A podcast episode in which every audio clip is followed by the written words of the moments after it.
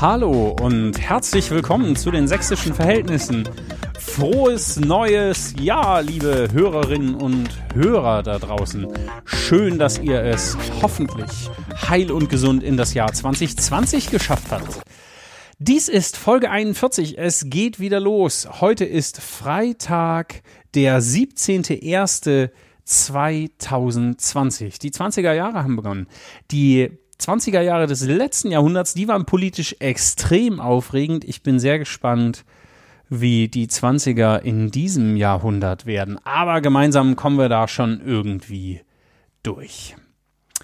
Herzlichen Dank für die Treue im letzten Jahr und das Zuhören und die Rückmeldung und vor allen Dingen auch danke für die unterschiedlichen Nachrichten und Kommentare zu dem Podcast, bei dem ich jetzt zu Gast war, wo es um die Frage nach ostdeutscher Identität ging. Das war ganz spannend. Der wird wahrscheinlich im März veröffentlicht, sobald dieses Projekt der Studierenden der TU Dresden öffentlich ist, werde ich euch darauf hinweisen, dass da gibt es auch Interviews mit anderen, viel interessanteren Menschen als mir. Ein tolles Projekt, tolle Menschen. Ich bin gespannt, wie das wird. Aber jetzt zur heutigen Sendung. Ich sitze hier in einem voll verglasten Wintergarten, der denkmalschutzkonform an eine sehr, sehr schöne Jugendstilvilla angeflanscht worden ist. In der Radeberger Vorstadt. Ich bin im sogenannten liberalen Haus oder jetzt im Wintergarten des liberalen Hauses.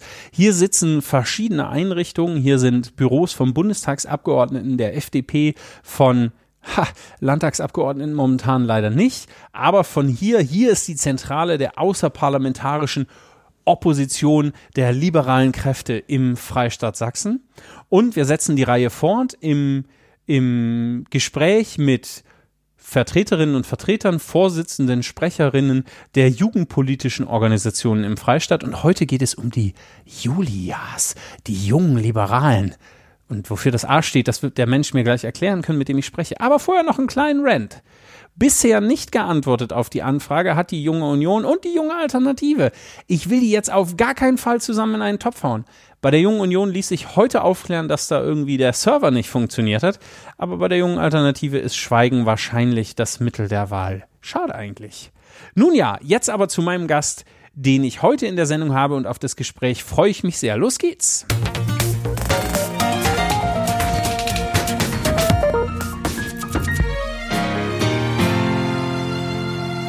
Dinge, die Sie noch nicht über Hai Bui gewusst haben. Seine Eltern betreiben den wohl berühmtesten Lebensmittelladen in der Dresdner Neustadt. Hai Bui ist der erste aus seiner Familie, der studiert hat, und zwar Wirtschaftswissenschaften, wie sich das für jemanden vielleicht bei den jungen Liberalen gehört. Mal sehen, was er gleich dazu sagt. In seiner Freizeit spielt er Fußball und Rugby. Er schaut leidenschaftlich gerne Bollywood-Filme. Er erschreckt sich ständig, auch bei offensichtlichen Jumpscares. Und richtig entspannen kann Hai Bui, wenn er im Garten seiner Eltern Rosen pflegen kann. Und total ausflippen kann er, wenn er alte Anime-Intros schief mitsingen kann. Und heute ist er in der 41. Folge der sächsischen Verhältnisse zu Gast. Herzlich willkommen, Hai Bui, hallo. Vielen Dank. Wie geht's? Sehr gut, angenehmes Wetter für den Winter, doch sehr mild. Das stimmt. Der Podcast heißt Sächsische Verhältnisse. Hai Bui, wie verstehst du diesen Begriff? Es ist schwierig, also es gibt ja nicht die ein Sachsen, also zumindest aus junger Ebene. Ich empfinde mich nicht als Sachse, als Deutscher, als Chemnitzer, als Dresdner und vor allem als Europäer.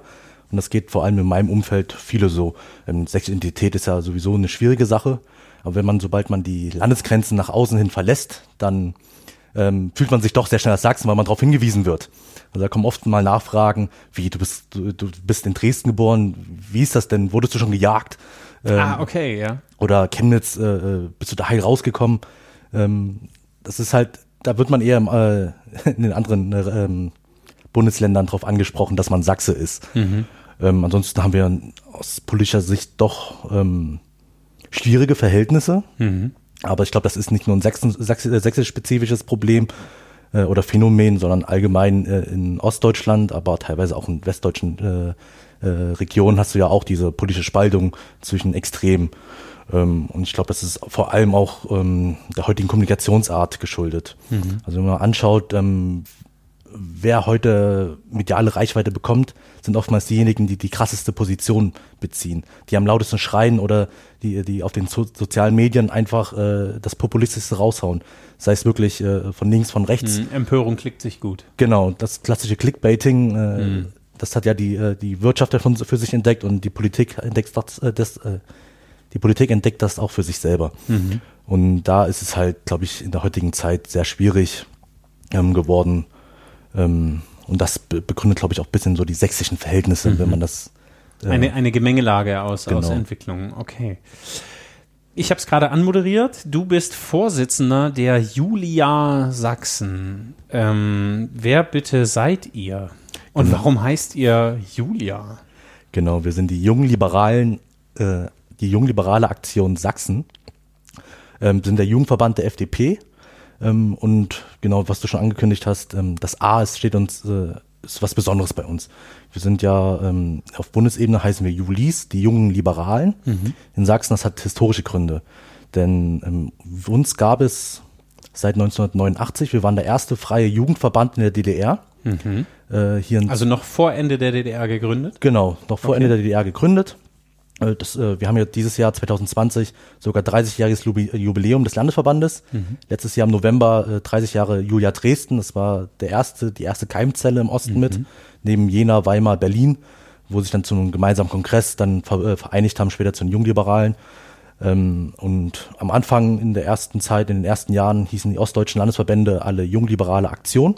Das Aktion hatte damals den Hintergrund, dass man was bewegen wollte. Es war ja so ein Freiheitsgedanke der jungen... Aufbruch, jetzt geht's los. Mhm. Es war ein Gedanke der damaligen Jugend, nicht in der FDJ organisiert sein zu müssen, frei denken zu können, jetzt diese Aufbruchsstimmung in der Wendezeit mitzunehmen, und da wollte man Aktion haben, also wirklich Bewegung in einem doch sehr starren System. Und wir sind als sächsischer Landesverband noch die einzigen, die so heißen. Die anderen ostdeutschen Landesverbände haben sich in den letzten Jahren, Jahrzehnten wieder umbenannt, in Junge Liberale, angepasst an den Bundesverband. Das ist noch so ein kleines Alleinstellungsmerkmal bei uns in Sachsen. Da sind sie wieder, ne? Die sächsischen Verhältnisse. Wir brauchen schon auch ein bisschen einen besonderen Weg. Oder ist das aus Tradition? Oder? Ja, also wir hatten, wann war denn das? Ich glaube, vor knapp zwei Jahren gab es auch diesen Umbenennungsantrag in Junge Liberale Sachsen. Da gab es wieder heiße Debatten. Da hast du halt aus Traditionsbewusstsein her, weil man doch noch eine Geschichte erzählen kann und die Identität für sich bewahren möchte. Und ich glaube, das tut auch uns ganz gut. Wir haben trotzdem dieselben politischen Inhalte wie die anderen Landesverbände, wie der Bundesverband. Wir sind jetzt nicht so der Freidreherverband, der da komplett querschießt. Also nicht immer. Aber nochmal so, gerade die Geschichte ist besser zu erzählen, wenn wir sagen, ja, erster freier Jugendverband in Ostdeutschland, in der DDR, ist, glaube ich, doch ganz nett. Mhm.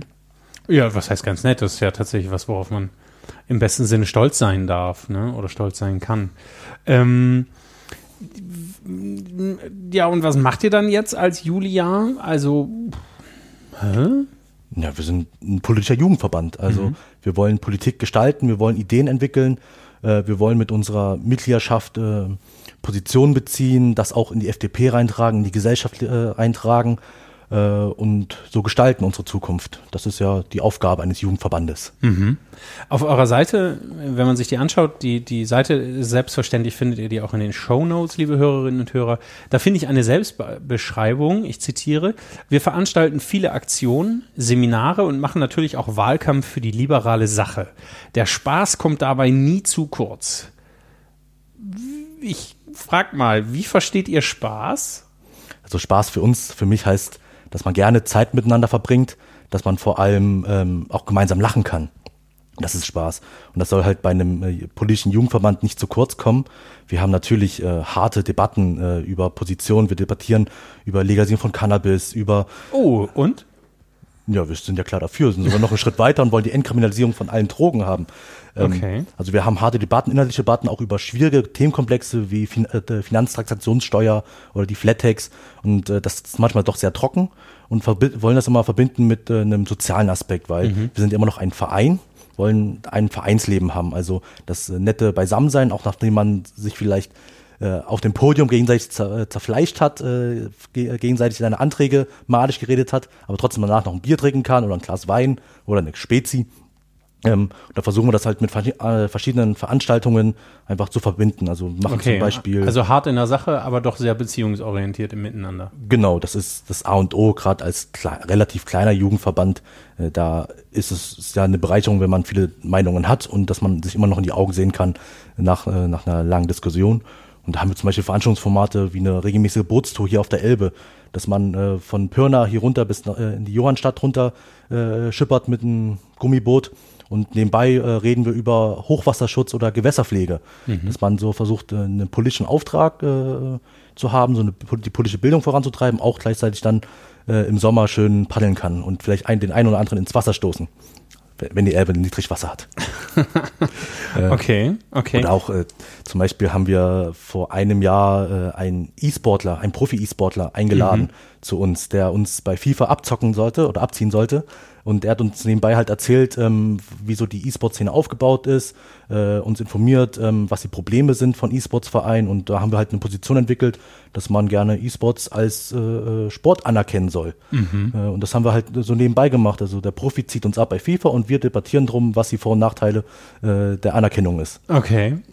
Und in der Position seid ihr jetzt soweit zu sagen, E-Sports als reguläre Sportart anerkennen? Genau, wir wollen da den E-Sport stärken. Das würde jeden Schüler freuen. Natürlich. Der Wunsch kam auch tatsächlich von unseren jüngeren Mitgliedern, dazu mal was zu machen, die da sehr affin sind. Und ich glaube, das hat uns doch sehr gut getan in der Debatte. Die FDP in der Bundestagsfraktion vertritt ja auch die ähnliche Position. Ich glaube, noch eine kontroverse Debatte ist es, ob es Olympia-reif sein soll. Da scheiden auch bei uns noch die Geister, ob das olympisch ist oder nicht. Aber auf solche Debatten lasst uns gerne ein. Allein die Dopingkontrollen stelle ich mir spannend vor, wie das dann vonstatten gehen könnte. Okay. Was ich krass finde, ist, dass ihr für eure Positionen und Beschlüsse eurer Landesversammlungen, heißt das bei euch so, bei den Jungliberalen? Landeskongressen. Bei den Landeskongressen, dankeschön, dass ihr ein eigenes Wiki dafür habt. Das heißt, alle Positionen und Beschlüsse, die je gefasst worden sind von der Jungliberalen Aktion, findet sich in einem eigenen Wiki. Das finde ich ziemlich fancy.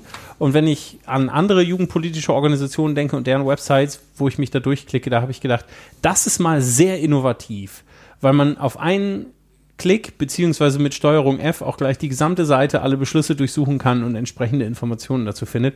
Also an der Stelle großes Lob, wer auch immer diese Idee hatte. Das ist echt, das finde ich mal einen innovativen Schritt, weil man da mit wenigen Klicks rauskriegen kann, wie ist denn die politische Position? Ja, also unsere Mitgliedschaft ist ja generell sehr anspruchsvoll in der inhaltlichen Debatte. Jeder, der sich dazu entscheidet, bei den Jungliberalen einzutreten, hat auch einen Anspruch, gebildet zu werden, Positionen zu beziehen und zu debattieren. Das erlebe ich von den 14-Jährigen bis zu denen, die schon Mitte 20 erst zu uns stoßen. Die haben einen Anspruch. Das stellen sie halt auch auf den Kongressen mit vielen Anträgen. Das sind teilweise 15, 20 Anträge, die wir behandeln sollen an einem Wochenende, was sehr viel ist, weil man vielleicht für einen Antrag 2, 3, 4 Stunden debattiert.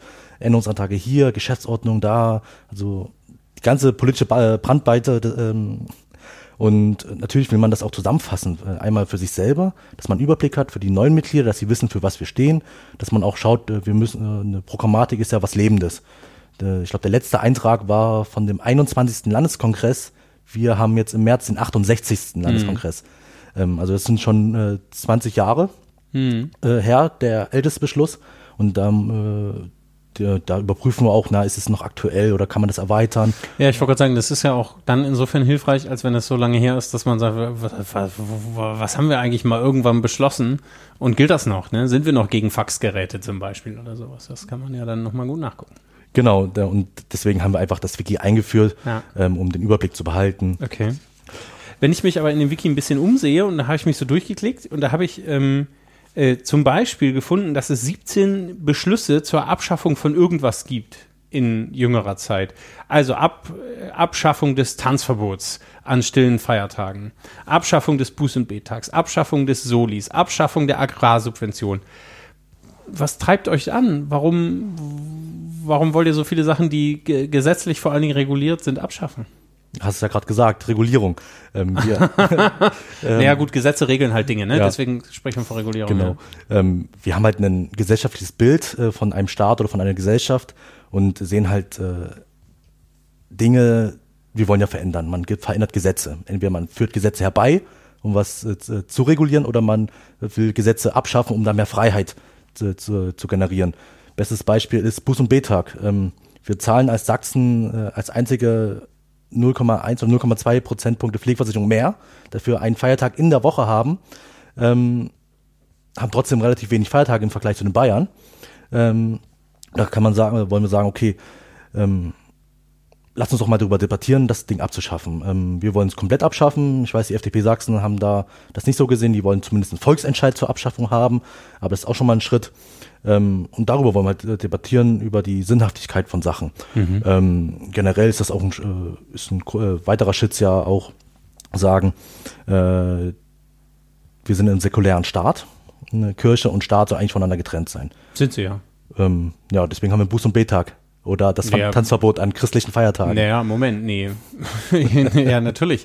Also Staat und Kirche, okay, das ist jetzt ein bisschen, ne, der Liberale und der Typ, der für die Kirche arbeitet. Aber formal sind wir, es ist kein laizistischer Staat, aber Staat und Kirche sind auch voneinander getrennt. Dass wir sowas wie christliche Feiertage haben, ja, okay, zugestanden.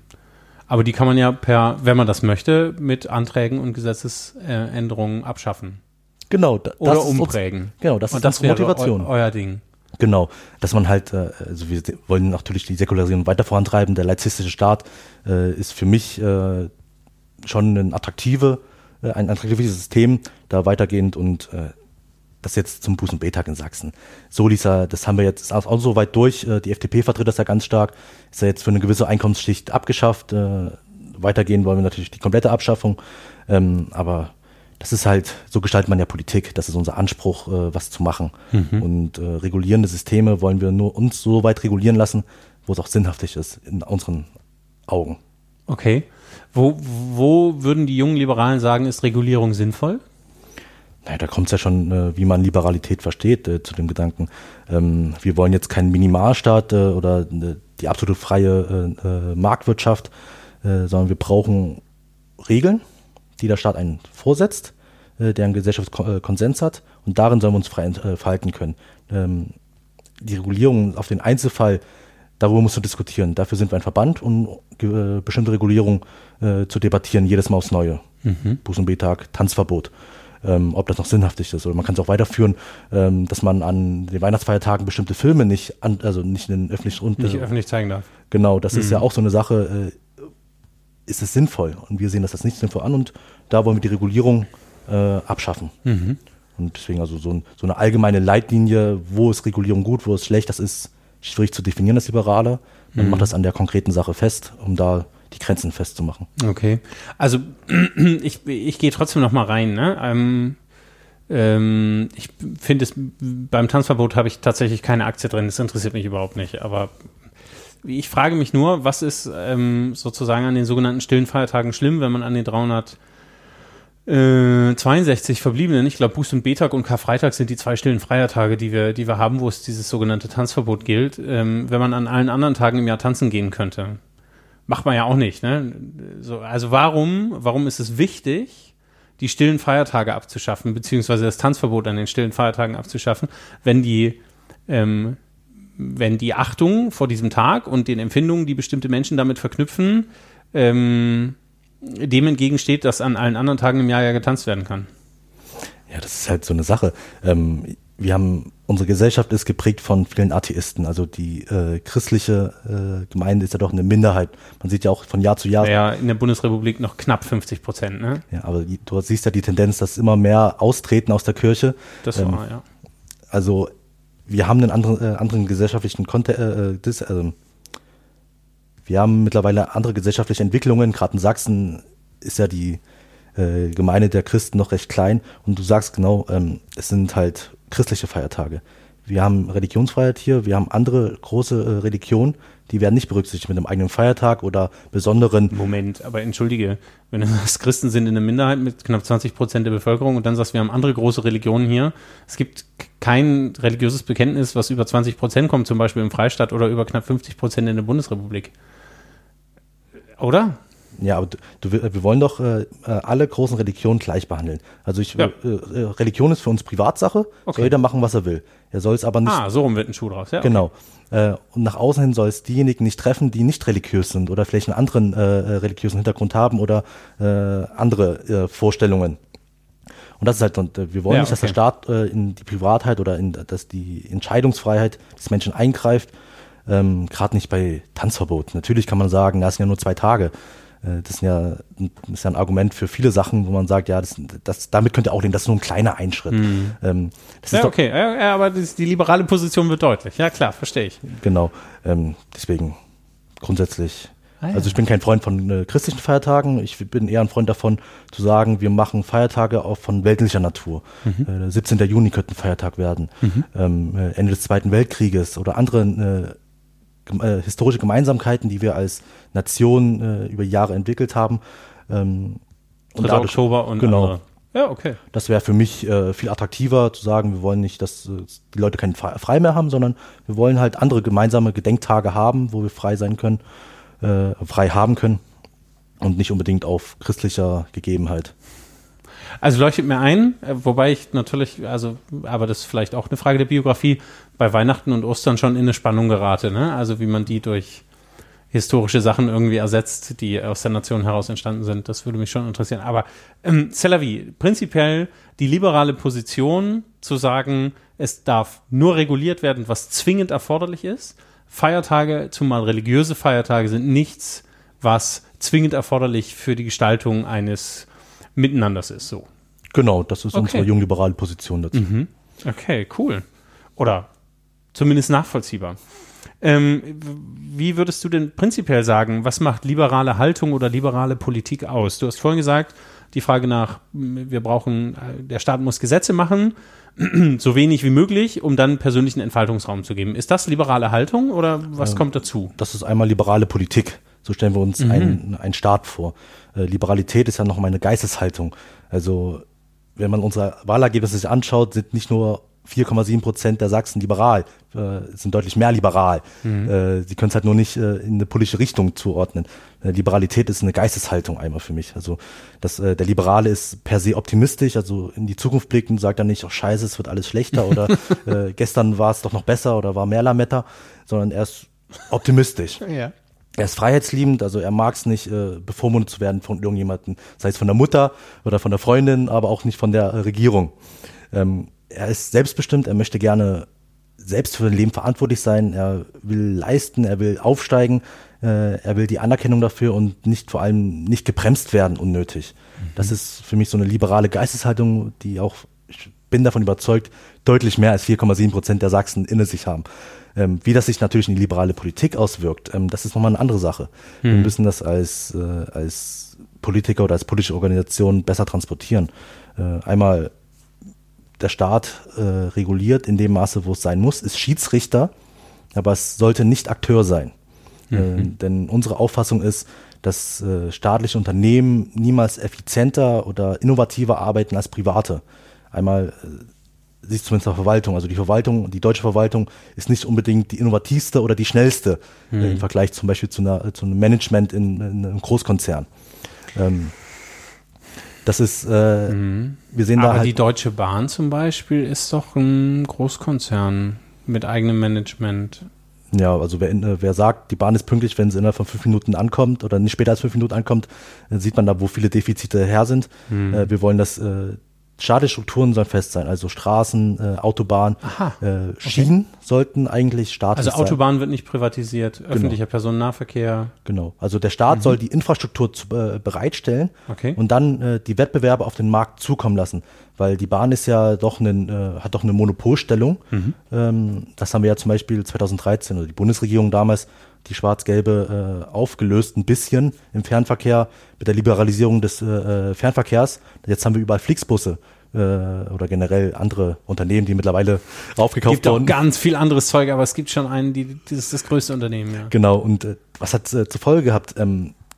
Fernreisen sind deutlich billiger geworden. Die Bahn hatte bis dahin jedes Jahr Fahrkartpreiserhöhungen gehabt Und ausgerechnet dann, wo es dann, wo die Fernbusse auf den Markt kamen, nicht mehr. Mhm. Man ist jetzt deutlich serviceorientierter geworden.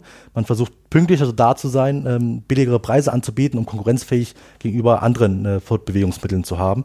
Und das ist doch das, was wir als Liberale wollen. Das kommt ja den Menschen zugute. Denn wenn man jetzt billiger nach Berlin, nach München, nach Dortmund reisen kann, dann ist es für die Fußballfans geil oder auch für generell Städtereisen, um einen größeren Austausch in der Bundesrepublik zu haben. Mhm.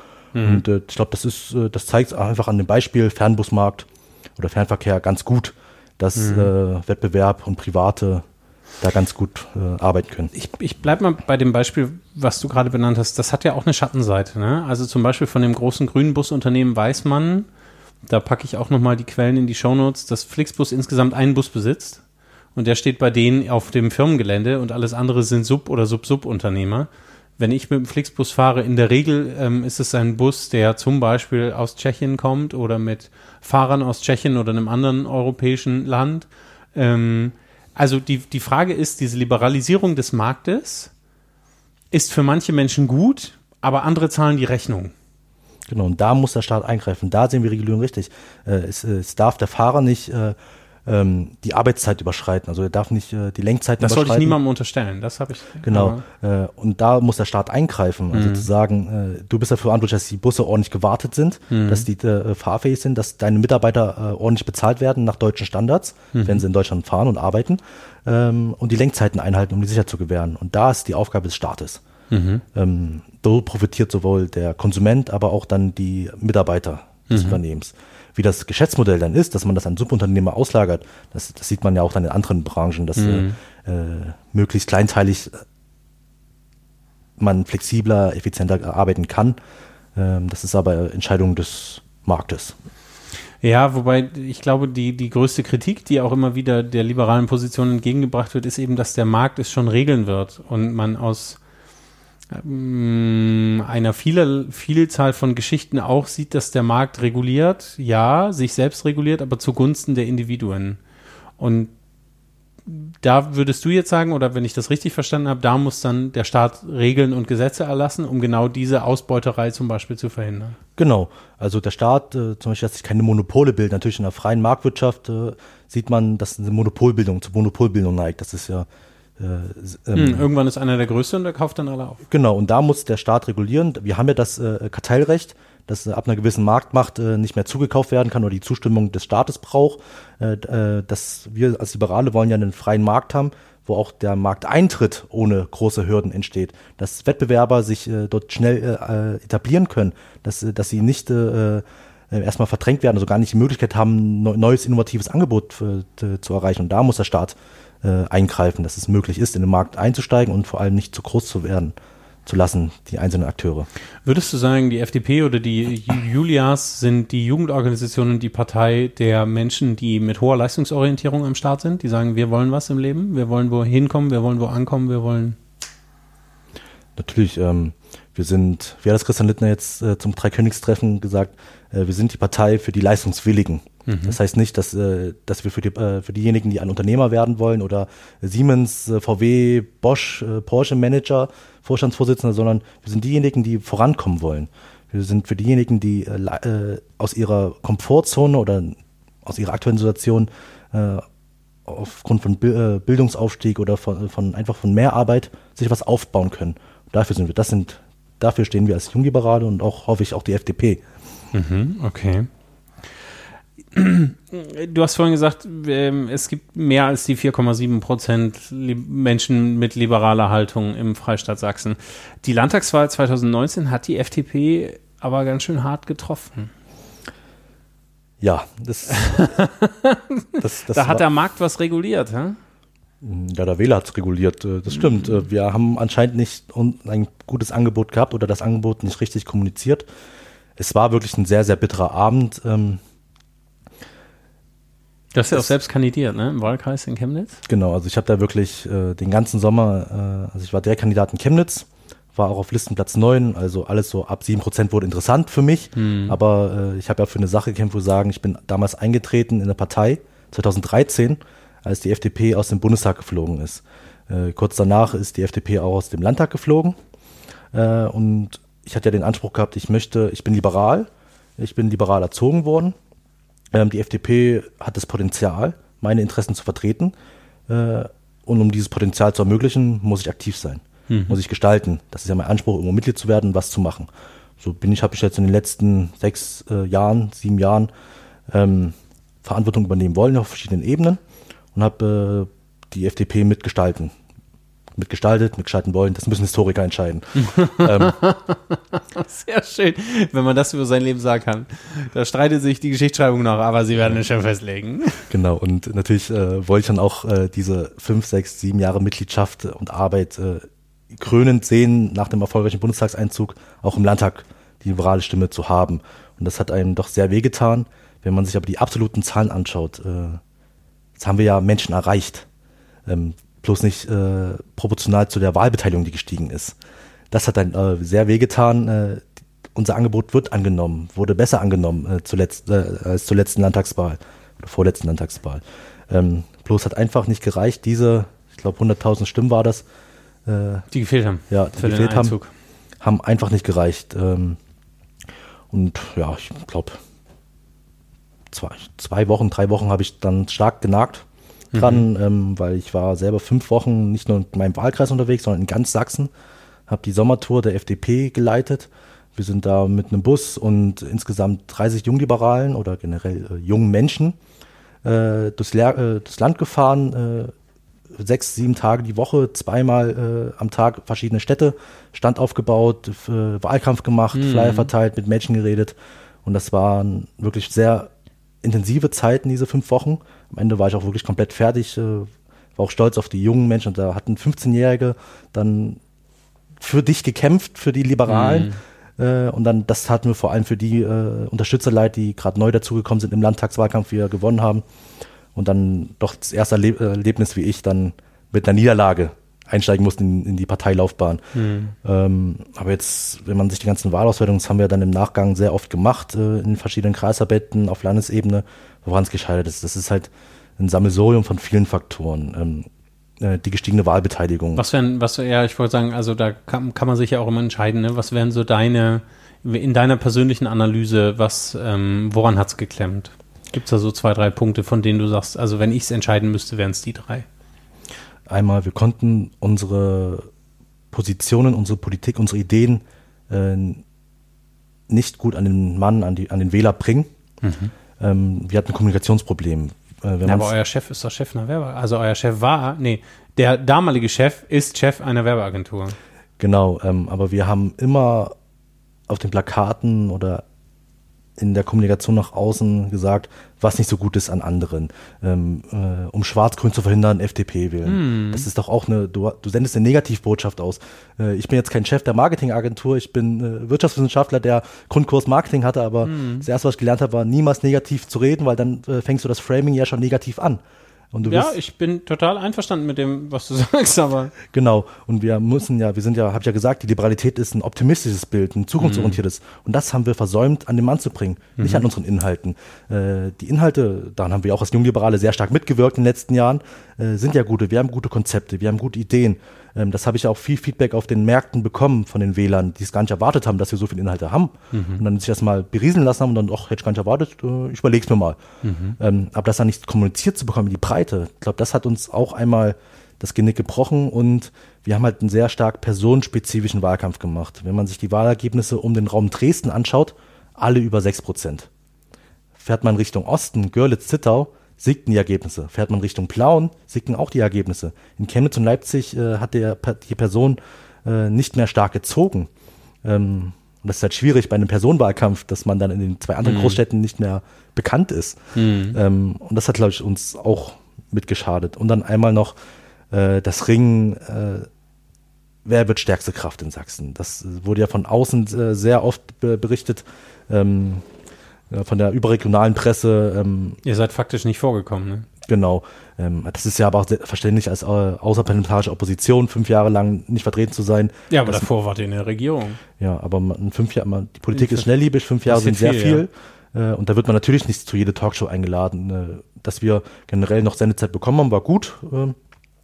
Aber der Fokus richtet sich dann CDU oder AfD. Wer wird Sachsen schwarz oder blau. Mhm. Gelb, für Gelb ist da wenig Platz. Ne? Ja, auch für andere Parteien. Wenn man sich mal andere Ergebnisse anschaut, ist ja jeder abgeschmiert. Es hat sich sehr stark auf die Person Kretschmer fokussiert. Ja, okay, du bist wahrscheinlich jetzt mit den Grünen, aber die Ergebnisse der Grünen waren ja vergleichsweise zu den Umfrageergebnissen. Naja, Moment, fairerweise muss man sagen, du hast vorhin die Referenz der FDP-Ergebnisse dieses Jahr mit den FDP-Landtagswahlergebnissen das letzte Mal verglichen. Ja. Dieselbe Referenz müsste man dann auch den Grünen zugestehen. Ja, die haben natürlich und da haben sie sich verdoppelt. Haben sie sich verdoppelt, das stimmt. Aber unsere Umfrageergebnisse lagen immer bei 5%. Wir haben die 4,7 gerissen, also die 5% nicht geschafft. Die Grünen lagen deutlich zweistellig in den Umfragewerten. Und im letzten Podcast hat sie auch, ich habe den Namen vergessen. Merle Spelle. Genau, hat die Merle auch gesagt, sie sind ja auch in diesem Zweikampf zerrieben worden. Ja. Ich kann schon verstehen, aber an der Stelle wollte ich einfach nur sagen, die Analyse ist nicht, geht es für mich auseinander, ne? Mhm. Natürlich, und das sind halt so drei Faktoren, wo ich sage, das war mit ausschlaggebend für unseren Nicht-Einzug. Aber daran muss man jetzt die nächsten 5 Jahre arbeiten. Und wie organisiert sich jetzt die außerparlamentarische Opposition in der zweiten Legislatur? Was heißt das für euch? Ihr trefft euch hier im liberalen Haus als Julias und als FDP und bereitet das Feld vor. Ihr habt ja auch auf dem, also der Landesvorstand der FDP ist neu gewählt worden. Holger Zastrow als langjähriger Vorsitzender und ist nicht mehr so. Aber du bist mit Philipp Hartewig und Judith Münch, die sogar stellvertretende Landesvorsitzende ist, seid ihr in den Landesvorstand gewählt worden. 3 Jungliberale. Wie könnt ihr dort Arbeit prägen? Wie kann ich mir das vorstellen? Und werdet ihr als Junge überhaupt gehört? Ja, natürlich, sonst wären wir nicht reingewählt worden. Oder, Feigenblätter gibt es auch überall. Ach, ich würde das nicht uns als Feigenblatt sehen mit Judith Münch. Deswegen frage ich ja, genau. Mit Judith Münch und Philipp Hartewig haben wir 2 Stellvertreter im Vorstand, die Verantwortung übernehmen, die auch anerkannt wurden. Beide Kandidaten, oder zumindest Philipp Hartewig hatte keinen Gegenkandidaten und war der Angstgegner. Judith Münch hatte einen einzigen und auf den 3. Stellvertreterposten haben sich 6, 7 Leute beworben. Mhm. Also sprich, man hat ja auch Respekt vor unseren Leuten, die wir reinschicken. Nicht, weil sie Jungliberale sind, sondern weil sie was geleistet haben für die Jungliberalen, aber auch für die FDP. Und wir haben als Julia die FDP im Wahlprogramm auch stark geprägt. Der ganze Abschnitt Hochschulpolitik kam von uns, Bildungspolitik war ein großer Teil von uns, Umwelt- und Klimaschutz war von uns. Das sind ja große Themen, die wir dort reingebracht haben. Die auch aktuell dran sind für junge Menschen, klar. Genau, die haben wir reingebracht in das Wahlprogramm, haben wir durchgefochten. Und jetzt heißt es natürlich, nach der erneuten Niederlage Verantwortung übernehmen, nicht nur programmatisch, sondern auch dann mit dem Gesicht nach außen, dieses Bild der Liberalität nach außen verkörpern zu können. Mhm. Und da haben wir einmal mit den beiden Stellvertretern und ich hoffe auch mit mir 3 würdige Vertreter, die dann die FDP in den nächsten 5 Jahren prägen können. Mhm. Okay. Jetzt haben wir seit Ende Dezember eine Regierung in Sachsen. Wie schätzt du die politische Großwetterlage ein? Wird das Bündnis aus Schwarz, Grün, Rot ein Erfolgsmodell? Wird es halten? Wird es? Was denkst du? Ja, ob es halten wird oder nicht, vermag ich nicht einschätzen zu wollen. Ich bin kein Politikwissenschaftler. Ich glaube, das ist auch sehr schwierig zu sagen, da jetzt den Konditionen, wir hatten das noch nie gehabt. Ich hoffe es auch für unseren Freistaat einfach, dass es klappt.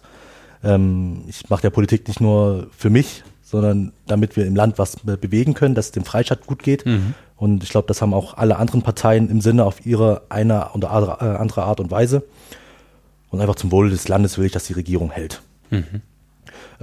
Und ich glaube auch ich will jetzt nicht Angstgegner sagen, aber durch die wenigen Optionen gibt es ja keine Möglichkeit, dass es nicht hält. Mhm.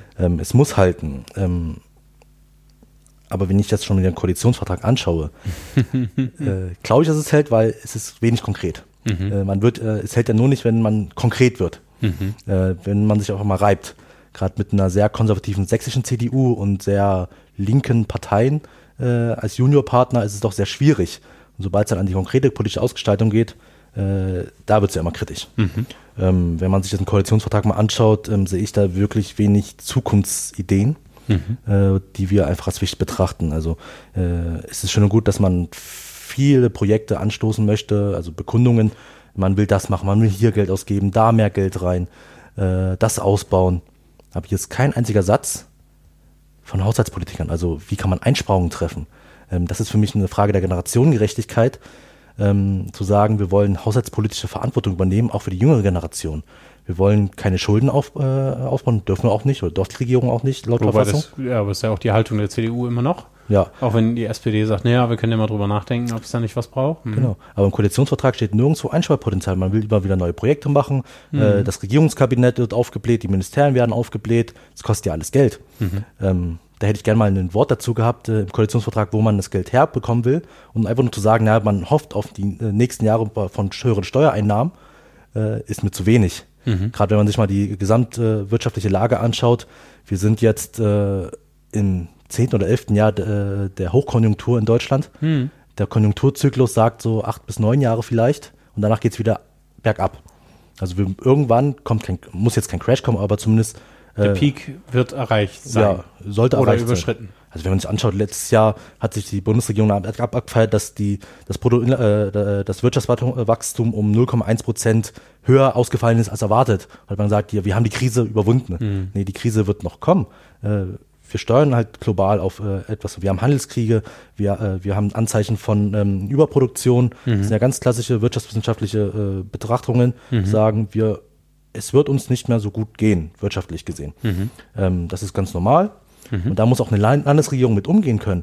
Sprich nicht in erwartbaren minder Steuereinnahmen zu sagen, wir geben mehr aus und sparen nirgendwo ein.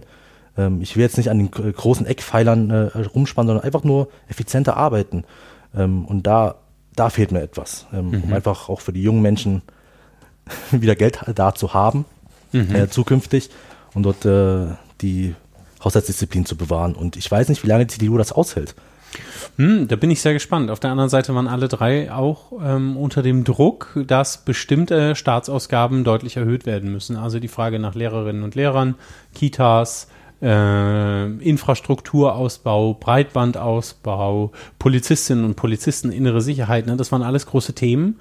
Das sind alles, das würde mich interessieren, ist das aus Julia-Sicht, aus jungliberalen Sicht etwas, was staatlich vorzuhalten ist oder nicht? Und dann muss es ja aber im Zweifel, wenn die Bürgerinnen und Bürger sagen, und das war ja mehrheitlich das Votum in den vergangenen 3 Jahren im Freistaat, was ich so überblicke, da muss was passieren, das sind die großen Dinger, ja, da muss ich halt Geld ausgeben. Ne? Natürlich, das haben wir auch im Wahlkampf, sind wir auch so reingegangen. Wir stehen ja auch als Jungliberale für die Chancengerechtigkeit. Mhm. Das heißt, der Staat muss für Bildung sorgen, dass jeder die Möglichkeit hat, Bildung zu genießen. Er ist für die Sicherheit zuständig. Also, dann sind da aber nicht viele Einsparpotenziale, ne? Dann muss man das woanders herholen. Ja, also man kann effizienter arbeiten. Also ich kann jetzt zum Beispiel die Chemnitzer Sicht betrachten. Das Chemnitzer beobachte ich auch die Chemnitzer Kommunalpolitik sehr intensiv. Da hatten wir jetzt einen Fall vom Jugendamt. Aber hat die FDP-Fraktion eine Anfrage gestellt, wie viel bürokratischer Aufwand wird denn pro Fall für einen Jugendamtmitarbeiter verwendet? In Chemnitz hat ein Jugendamtmitarbeiter zwischen 65 und 80 Fälle pro Mitarbeiter und braucht pro Fall 55% für bürokratischen Aufwand. Mhm. Haben gesagt, geht doch nicht. Haben wir weiter nachgefragt, was ist denn das genau? Naja, das sind Protokollpflichten, Fallakten. Haben wir gesagt, kann man das denn nicht digitalisieren? Digitale Sprachprotokolle oder einfach mal eine digitale Akte zu haben, dass man sich mal untereinander austauscht zwischen Mitarbeitern oder auch zwischen Behörden. Und da hat der Bürgermeister gesagt, da sehe ich 20% Einsparpotenzial der Arbeitszeit. Super, da brauchen wir jetzt nicht noch mehr Jugendamtmitarbeiter einstellen, sondern müssen sie einfach von der unnötigen Arbeit entlasten. Mhm. So brauchen wir kein Geld mehr ausgeben, beziehungsweise können vielleicht auch Geld sparen, weil wir dann weniger Jugendamtmitarbeiter brauchen oder generell irgendwo anders was. Und das erwarte ich mir von einer Landesregierung, das auf großer Ebene zu machen. Wo sieht man Potenziale in der Verwaltung einzusparen? Einsparen heißt nicht Stellenkürzungen, denn die Verwaltung hat auch das Problem des demografischen Wandels. Es wird jedes Jahr schwieriger, neue Leute einzustellen für die Verwaltung. Und da sehen wir einfach großes Potenzial, einfach durch die verstärkte Digitalisierung diese Stellen nicht neu besetzen zu müssen oder unbesetzt zu lassen, sondern das viel weiter zu verschlanken. Okay. Für alle, die es interessiert, ihr könnt gerne in den Shownotes nochmal den Koalitionsvertrag angucken und als PDF Steuerung+F oder beim Apple, ich glaube, Command+F, und dann könnt ihr nach entsprechenden Schlagworten suchen. Schaut euch doch mal das Schlagwort Digitalisierung oder Finanzen oder Jugendarbeit an. Möglicherweise findet ihr da interessante Anregungen, die auch in den Kommentaren oder sonst wo diskutiert werden können. Hai Bui, ich komme jetzt zu einem Punkt, der stark reguliert ist. Da kommst du nicht raus. Wir spielen jetzt Entscheiden oder Leiden. Sehr gerne. Sehr gerne, sagt er sogar. So, das hier ist der Entscheiden- oder Leidenbeutel. Hier sind Entscheidungssituationen drin. Mal gucken. Ein paar sind, so wie diese hier, für dich vorbereitet.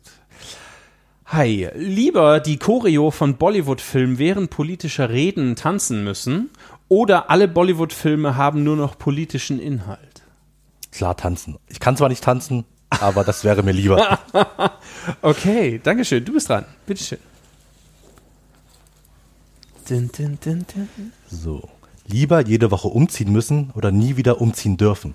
Jede Woche umziehen müssen. Das wäre mir lieber. Also das andere ist auch Stress, aber immer nur noch da, wo man ist. Ich weiß auch nicht, ob das passt. Nee. Lieber nur noch Flaschenwasser von ethisch fragwürdigen Unternehmen trinken oder nur noch Kleidung aus Sweatshops in Bangladesch tragen? Das Wasser. Das Wasser. Das Wasser, denn die Kleidung kommt auch oft aus Vietnam und ich kenne die Verhältnisse dort und das täte mir deutlich mehr leid. Okay. Aber das mit dem Wasser ist ja auch ein Problem, ne? Ja, was ist eigentlich die liberale Position zu Grundwasser? Grundwasser ist Daseinsvorsorge. Das gehört nicht privatisiert. Okay, fertig aus. Ja, das ist Staatsaufgabe. Ja. Lieber 2 Monate im Gefängnis sitzen oder im Krankenhaus liegen?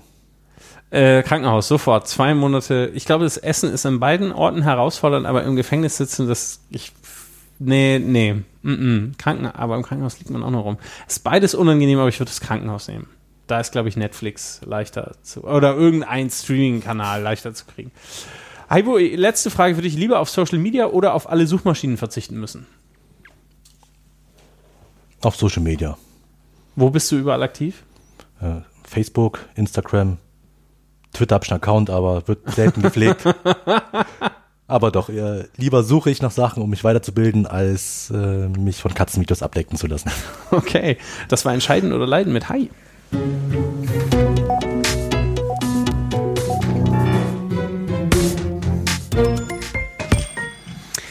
Entscheiden oder Leiden markiert immer so ein bisschen Ende der Sendung. Ich habe noch 3 Themen auf dem Zettel. Das eine Thema jetzt nach Silvester hoch diskutiert. Da gab es auch in dem anderen tollen Podcast über Sachsen, Sachsennaht.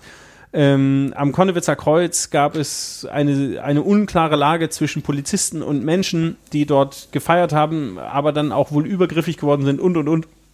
Da packe ich nochmal was in die Shownotes, die aktuelle Zusammenfassung. Aber daraufhin ist nochmal neu aufgeschrien worden, auch Linksextremismus ist ein Problem im Freistaat und wir müssen da unbedingt was machen.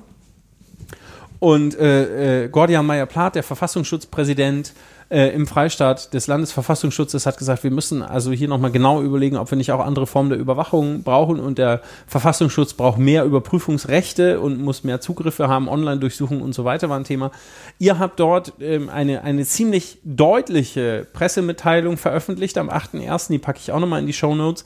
Und vor allen Dingen wirst du dort in dieser Pressemitteilung natürlich als Landesvorsitzender, auch zitiert und sagst, ja, Verfassungsschutz kann schon sein, aber so bitte nicht. Ist das wieder die Frage nach Regulierung oder nicht? Was ist eure Position? Wie sollten wir mit Extremismus und Extremismusabwehr im Freistaat umgehen?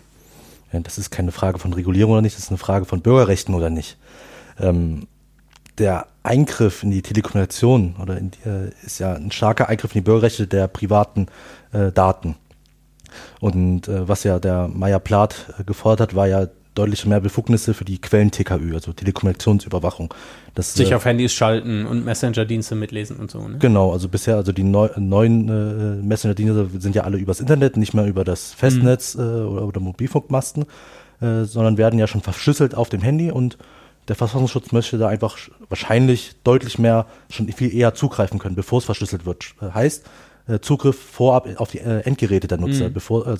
Auf dem Smartphone muss irgendwas installiert werden, um reinzukommen. Ja. Um vor der Verschlüsselung dort an die Informationen zu kommen.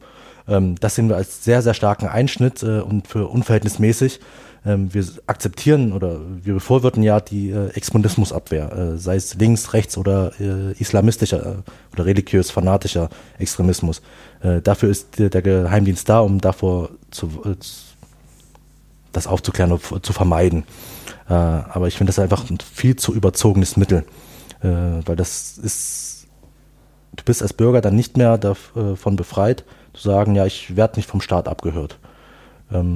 Das führt ja auch dazu, dass du dann nicht mehr frei vielleicht mehr deiner Mutter schreiben kannst oder nicht mal, hast einen Artikel gelesen und kannst dann nicht mehr rumragen deinem Freund gegenüber, wie kacke jetzt die politische Entscheidung war, weil du glaubst, naja, wenn ich das jetzt schreibe, dann weiß das der da oben. Wird es mitgelesen werden. Genau, und da haben wir diese George Orwell-Zustände, dass man nicht mehr als freier Bürger, als freier mündiger Bürger das sagen kann, was man möchte. Und da sehen wir halt große Einstellungen. Da müssen wir auch als Liberale, als Bürgerrechtspartei immer klare Kante beziehen. Mhm. Also prinzipiell natürlich wird keine politische Partei sagen, wir wollen nichts gegen Extremismus tun, aber ihr sagt mit Augenmaß und entweder regulieren, was zu regulieren ist, aber Bürgerrechte sind von Einschränkungen freizuhalten. Genau. Und das, die brisante Sache beim Geheimdienst ist ja, es hat keine direkte Kontrolle, was der Geheimdienst macht, weil er operiert ja im Geheim.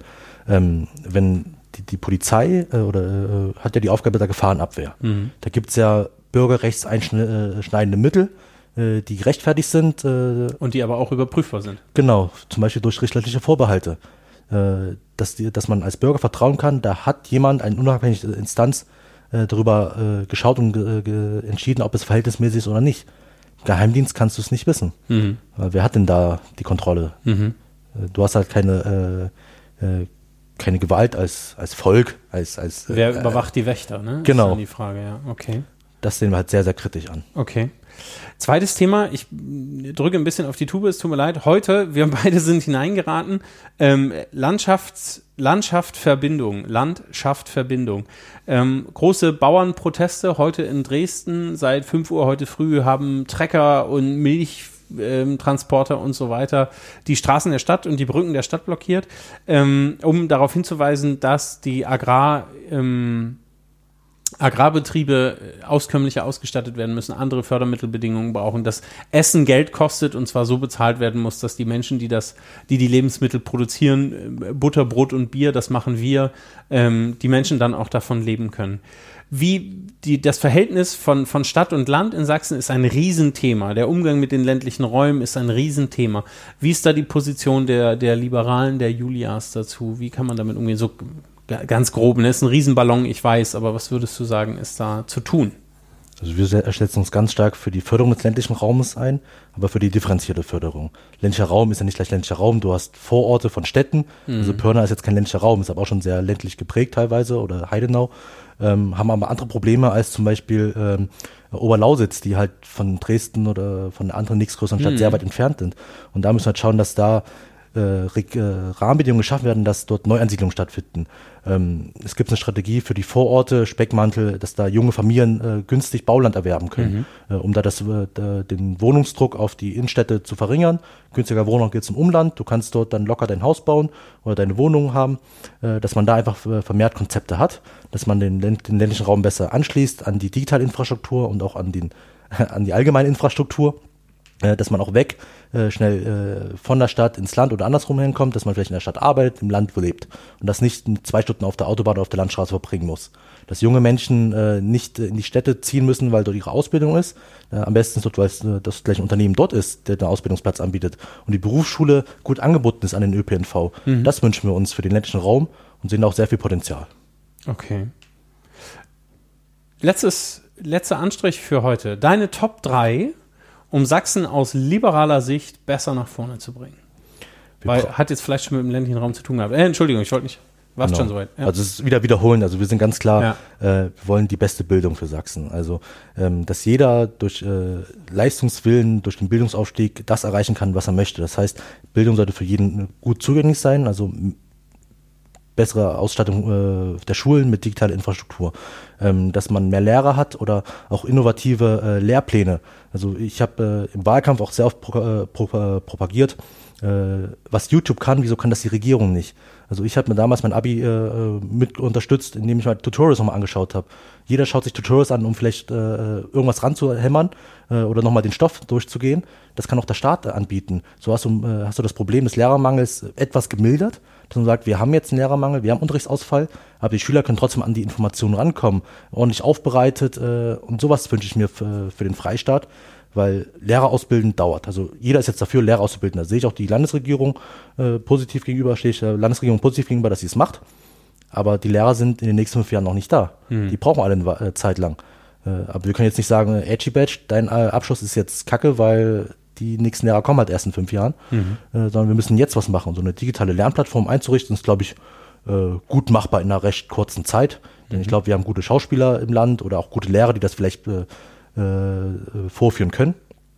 Das nächste ist Wirtschaftsstruktur. Wir müssen Wirtschaftsunternehmen hier deutlich besser fördern, Rahmenbedingungen schaffen, dass die jungen Menschen auch vor allem hier in Sachsen bleiben, dass sie nicht nach Berlin in die Großstädte oder in die anderen Metropolen außerhalb von Sachsen ziehen müssen, um Arbeit zu finden, sondern wir müssen den Wirtschaftsstandort Sachsen viel besser ausgestalten. Das nächste ist Dritter und letzter. Genau. Kommunen müssen finanziell besser ausstatten. Politik wird auf der Bundesebene gemacht, aber wird in der Stadt erfahren. Es kann nicht sein, dass wir Millionen Überschüsse im Bund haben, aber die Kommunen über die Schließung des Freibades entscheiden müssen, weil sie kein Geld mehr haben. Und da sehe ich auch das Land in der Pflicht, dort deutlich mehr finanzielle Mittel und Förderprogramme aufzuerlegen, dass die Kommunen besser ausgestattet werden, um das Leben attraktiv gestalten zu können. Okay, das waren die Top 3. Vielen Dank. Ich bin gespannt. Wie sich das gestalten lässt, also einen digitalen Lehrer-Channel für den Fall von Unterrichtsausfall. Das ist eine interessante Idee. Tolle Anregung. Herzlichen Dank, Hai Bui, Vorsitzender der Julias in Sachsen, für das Gespräch. Was passiert heute noch? Ja, Feierabend. Feierabend. Wie sieht er aus? Ja, ich gehe jetzt schön was essen mit der Freundin und dann Mal schauen, Freitagabend, was sich so ergibt. Ja, Freunde treffen, was man so halt macht als junger Mensch. Herrlich, herrlich. Herzlichen Dank für das Gespräch. Das war die 41. Folge der Sächsischen Verhältnisse. Liebe Freundinnen und Freunde da draußen, habt Dank fürs Zuhören. Ich habe eine gute Nachricht. Die Landpartie wird weitergehen. Es gibt vereinbarte, angefragte und geplante Gespräche im ländlichen Raum. Über den haben wir gerade geredet. Es gibt weiterhin Gespräche mit Politikerinnen und Politikern. Bleibt gespannt, was noch kommen wird. Ich freue mich über eure Meldungen, über eure Nachrichten, über Vorschläge für Gäste, mit denen ich mal reden sollte. Erinnert euch, das geht sehr gut bei uns. Naja, und dann war's das. Die 41. Folge. Kommt gut in dieses Wochenende. Die nächste Folge, die 42. Folge, ist bereits in Vorbereitung und kommt auch dann bald an der Stelle. Empfehlt uns gerne, empfehlt die Sächsischen Verhältnisse gerne weiter. Bitte lasst eine Bewertung da. Bei Spotify geht das nicht, aber bei iTunes und in allen anderen Podcast-Playern kann man Sternchen oder andere Sachen vergeben. Empfehlt die Sächsischen Verhältnisse an Freunde. Habt Dank fürs Zuhören. Macht's gut. Bis bald. Tschüss. Tschüss. Vielen Dank fürs Gespräch. Kommt gut nach Hause. Für einen Podcast, der unterwegs gehört wird. Kommt gut nach Hause. Tschüss.